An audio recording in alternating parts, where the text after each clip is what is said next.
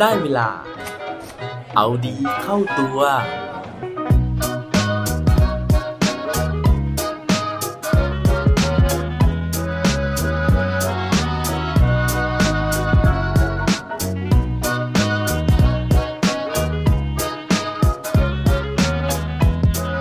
คนที่ประสบความสำเร็จ ซึมเศร้าได้ไหมครับ สวัสดีครับ พบกับผมชัชวานแสงปรีดีกร และรายการเอาดีเข้าตัว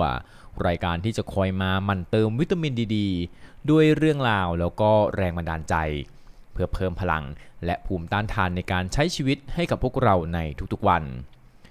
เมื่อสัก 2 episode ที่แล้วนะฮะ ประมาณ episode ที่ 312 นะครับ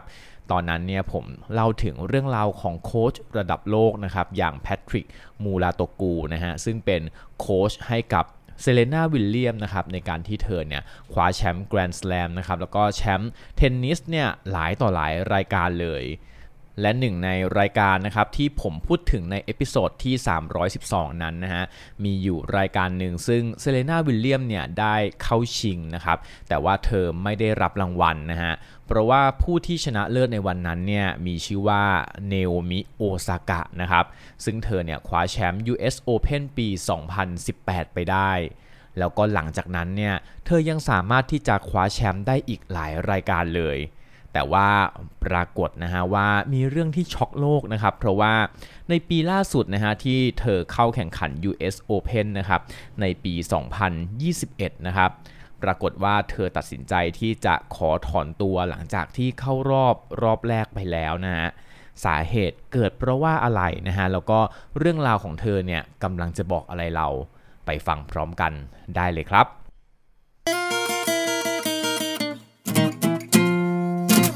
ก่อนที่จะไปฟังเรื่องราวของเนโอมิโอซากะใน French Open รอบล่าสุดนี้นะฮะ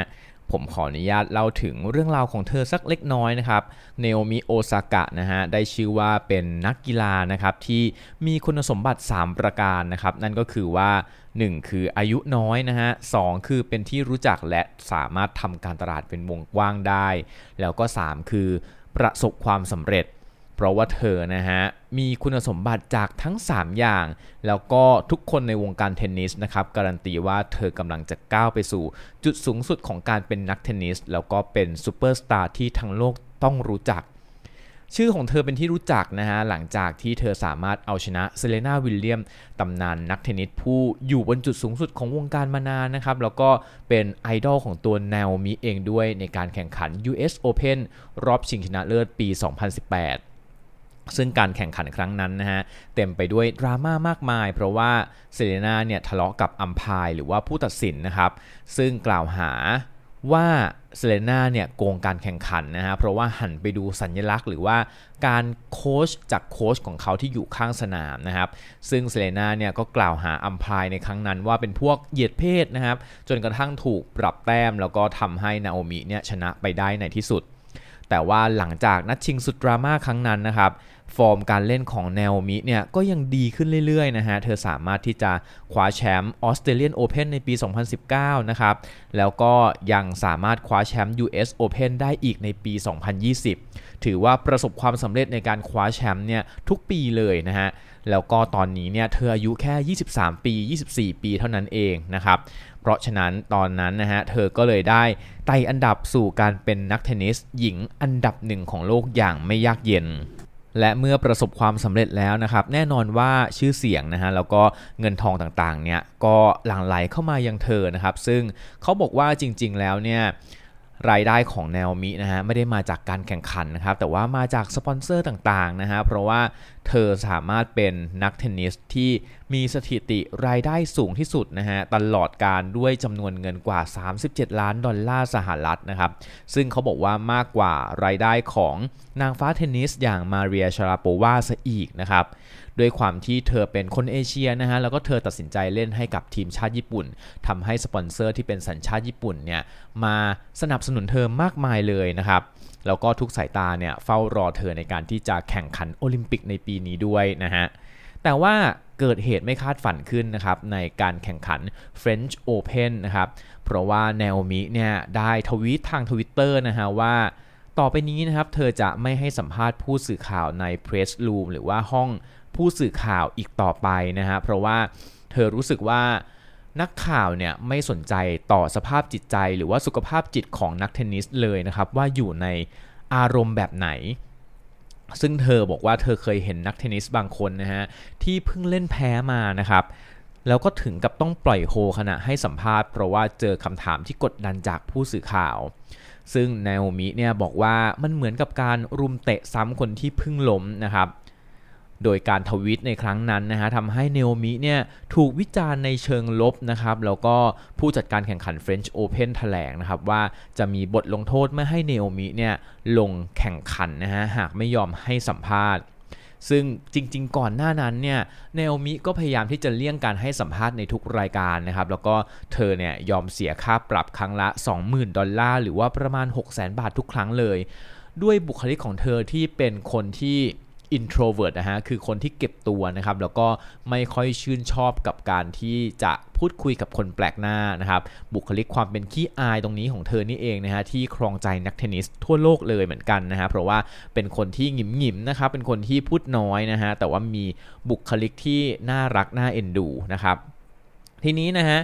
ใน French Open ครั้งนั้นนะฮะเธอก็เลยตัดสินใจนะฮะที่จะ ต่อต้านนะฮะหรือว่าจะรับมือกับการที่จะถูกลงโทษจาก French Open นะฮะโดยการที่ออกมาถแถลงนะครับว่าเธอเนี่ยขออนุญาตไม่ลงแข่งขันนะฮะแล้วก็เธอให้เหตุผลนะครับว่าเธอกำลังเป็นโรคซึมเศร้านะครับแล้วก็รู้สึกประมารวมถึงวิตกกังวล กับการที่จะต้องตอบคำถามนักข่าว เพราะว่าโดยปกติเธอเป็นคนเก็บตัวอย่างที่เล่าให้ฟังไปนะฮะ เธอก็เลยขอพักการแข่งขันจนกว่าสภาพจิตใจเนี่ยจะพร้อมกลับมาลงแข่งอีกครั้ง หลังจากที่เธอประกาศสิ่งนี้ออกไปนะฮะ ปรากฏว่าเธอได้รับกำลังใจแล้วก็คำชื่นชมในความกล้าจากยอดนักกีฬามากมายเลยนะฮะ ไม่ว่าจะเป็นบิลลี่จีนคิงนะฮะ สเตฟเคอร์รีไครีเออร์วิงนะฮะ แล้วก็ลูอิสแฮมิลตันด้วยนะครับ ว่าเธอเนี่ยกล้าหาญมากๆในการที่จะออกมายอมรับถึงอาการของเธอนะครับ ซึ่งจริงๆแล้วเนี่ยในวงการกีฬานะฮะเขาบอกว่ามียอดนักกีฬาที่ได้เหรียญทองโอลิมปิกนะครับแล้วก็ประสบความสำเร็จมากมายเนี่ยก็เป็นโรคซึมเศร้าเหมือนกันนะฮะ หนึ่งในนักกีฬาคนนั้นนะครับ นั่นก็คือไมเคิลเฟลป์สนั่นเองนะครับ ซึ่งเป็นอดีตนักว่ายน้ำทีมชาติสหรัฐอเมริกานะครับ แล้วก็เป็นเจ้าของสถิตินักกีฬาที่ได้เหรียญทองโอลิมปิกมากที่สุดในประวัติศาสตร์ด้วย นั่นก็คือ 23 เหรียญทองแล้วก็เป็นนักกีฬานะฮะที่เป็นเจ้าของสถิตินักกีฬาที่ได้เหรียญรางวัลรวมมากที่สุดในประวัติศาสตร์โอลิมปิกคือ 28 เหรียญ ซึ่งประกอบไปด้วยเหรียญทอง 23 นะฮะ เหรียญเงิน 3 แล้วก็เหรียญทองแดง 3 นะครับ ซึ่งเขาบอกว่าถ้าดูเฉพาะจากสถิตินะฮะ ไม่ว่าจะเป็นของไมเคิลเฟลป์สหรือว่านาโอมิโอซากะเองนะฮะ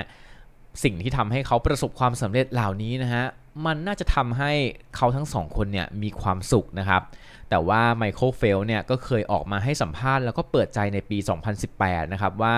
เขาเป็นคนหนึ่งที่ต้องเจอปัญหาโรคซึมเศร้าหนักมากนะฮะจนเคยคิดว่าไม่อยากจะมีชีวิตอยู่อีกต่อไป เขารู้สึกว่าบางครั้งเนี่ยความกระหายหรือว่ารู้สึกว่าอยากที่จะชนะอยู่ตลอดเนี่ย แล้วก็การต้องการที่จะผลักดันความสามารถตัวเองขึ้นไปเรื่อย ๆ เพื่อจะดูว่าขีดสูงสุดของตัวเองอยู่ตรงไหน สิ่งเหล่านี้เนี่ยมันแลกมาด้วยราคานะฮะมันแลกมาด้วยกับความเครียดนะครับ ซึ่งสุดท้ายแล้วเนี่ยทำให้เขากดดันจนกลายเป็นโรคซึมเศร้าในที่สุด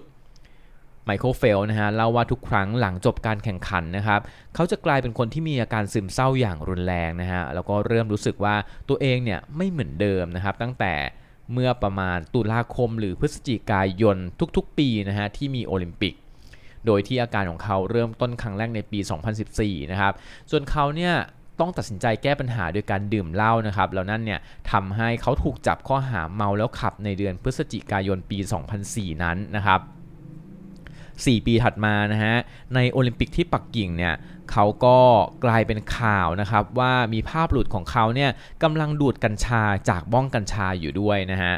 รวมถึงในปี 2012 ปีนั้นเนี่ยอาการโรคซึมเศร้าก็โจมตีเขาอย่างหนักเลยนะครับ เพราะว่าเขาเนี่ยทำเหรียญทองได้ค่อนข้างน้อยในปีนั้นนะครับ แล้วก็ทำให้เขารู้สึกแย่แล้วก็ไม่อยากเล่นกีฬาอีกต่อไป รวมถึงตัดสินใจนะฮะว่าไม่อยากที่จะมีชีวิตอีกต่อไปด้วยนะครับ เรื่องราวของนาโอมิแล้วก็ไมเคิลเฟลป์นะฮะกำลังบอกอะไรพวกเรานะครับ ก็สิ่งหนึ่งนะฮะเขาบอกนะฮะว่า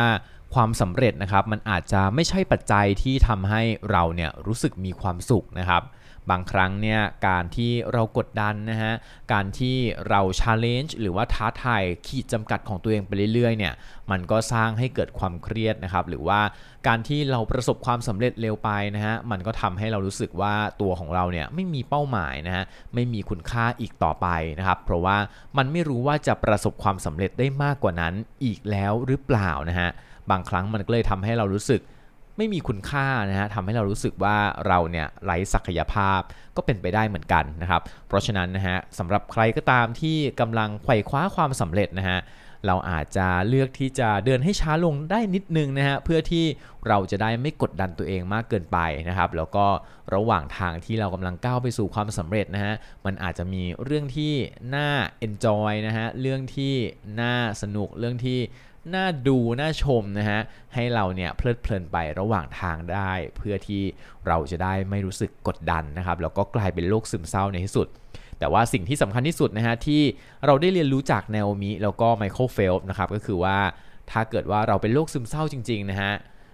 มันสามารถที่จะบอกกับใครสักคนได้นะครับ อย่าเก็บความเศร้านั้นเอาไว้ อย่าเก็บความซึมนั้นเอาไว้นะฮะแต่ว่าการที่เราบอกใครสักคนนะฮะเราอาจจะได้รับกำลังใจแล้วก็ความรู้สึกดีๆนะฮะจากคนรอบข้าง ซึ่งอาจจะช่วยเยียวยาแล้วก็นำพาเราให้หายจากโรคนั้นได้ในที่สุดครับ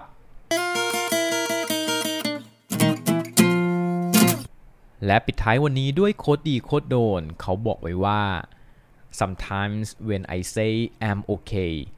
I want someone to look in my eyes hug me tight and say I know you are not